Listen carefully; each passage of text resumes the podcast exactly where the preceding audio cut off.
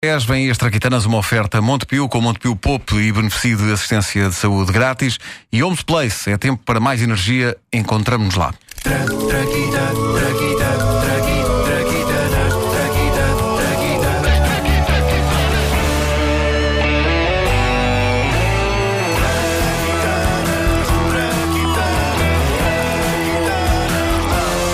Já aqui disse que acordar é uma coisa que me custa muito. E já aqui falei de uma nova geração de relógios despertadores que obrigam o pessoal a levantar-se da cama para eles pararem de tocar. Lembram-se disso? Sim. Nós estamos a falar de modelos que, à hora marcada para despertar, saem disparados da mesa de cabeceira e não param de andar. Sendo que um modelo não é só andar, ele voa, tem uma hélice e uma pessoa tem de andar a correr pelo quarto para ele parar de fazer barulho. Ah, e eu A não ser que tens uma pressão de ar ali ao lado. ah, claro, claro. Eu durmo sempre com a minha ao lado. Não, não é verdade. Eu não tenho uma pressão de ar sequer em casa. Ah, e se a tivesse, epá, já tinha morto alguém com a minha pontaria. Bom, eh, eu julgava que isso fechava o capítulo das inovações ao nível dos relógios despertadores, mas o progresso tinha afinal uma nova cartada. Entra, pois, em cena o relógio de que vos falo hoje. Lindíssimo design, iluminação com neons que mudam de cor. É lindo, parece, parece um pedaço de um prédio de Hong Kong. Ora, qual é a particularidade? Talvez, eh, sabendo o nome do relógio, vocês percebam a que isto é. O relógio, inventado por um designer indiano chamado Sankalp Sinha. Sem calcinha? Sem calcinha.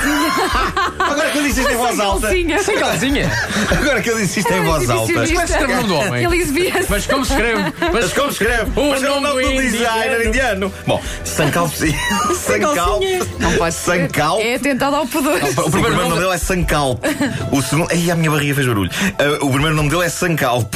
O apelido é Sinha. Sankalpsinha. Sem calcinha. Bom. Para nós será sempre o sem calcinha. Ora bem, o Sem Calcinha Quem quem ah, inventou sem, sem calcinha? inventou uma coisa chamada Sing Shock. À hora de acordar, ele toca o despertador e, tal como os outros, tem uma tecla snooze.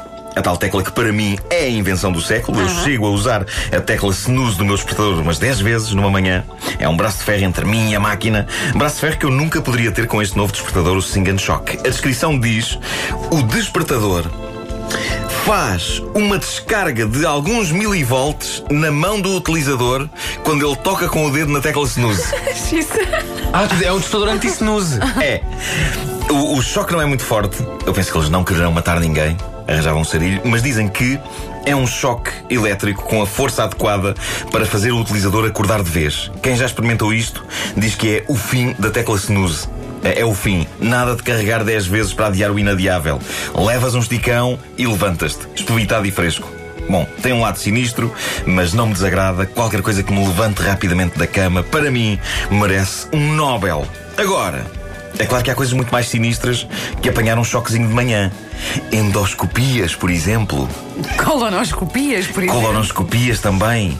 Ora bem, exames médicos que implicam coisas a serem enfiadas por nós adentro é, para mim, um filme de terror. Eu vejo filmes de terror de toda a espécie, fantasmas, vampiros, lobisomens, serial killers, eu adoro. Centopeias humanas. Mas, centopeias humanas também. Mas para mim, um verdadeiro espetáculo de medo e angústia seria ir a uma sala de cinema ver uma endoscopia em ecrã gigante a ser feita.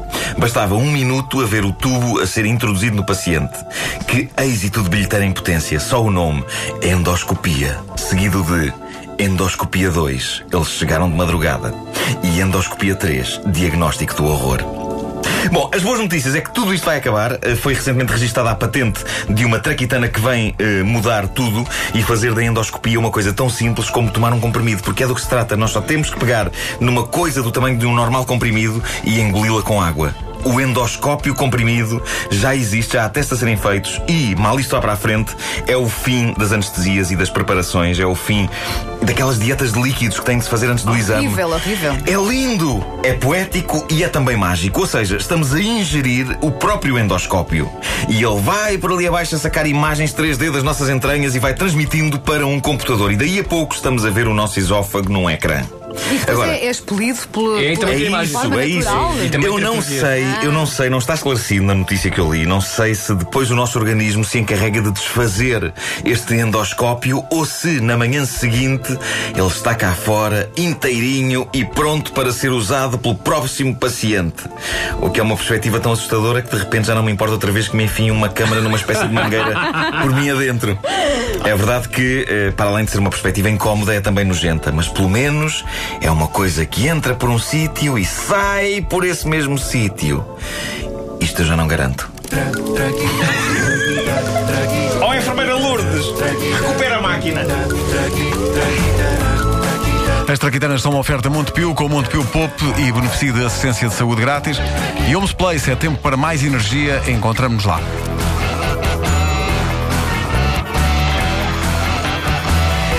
Se calhar hoje, depois destas cristas de galo e dos pastéis de chaves, temos que ir lá.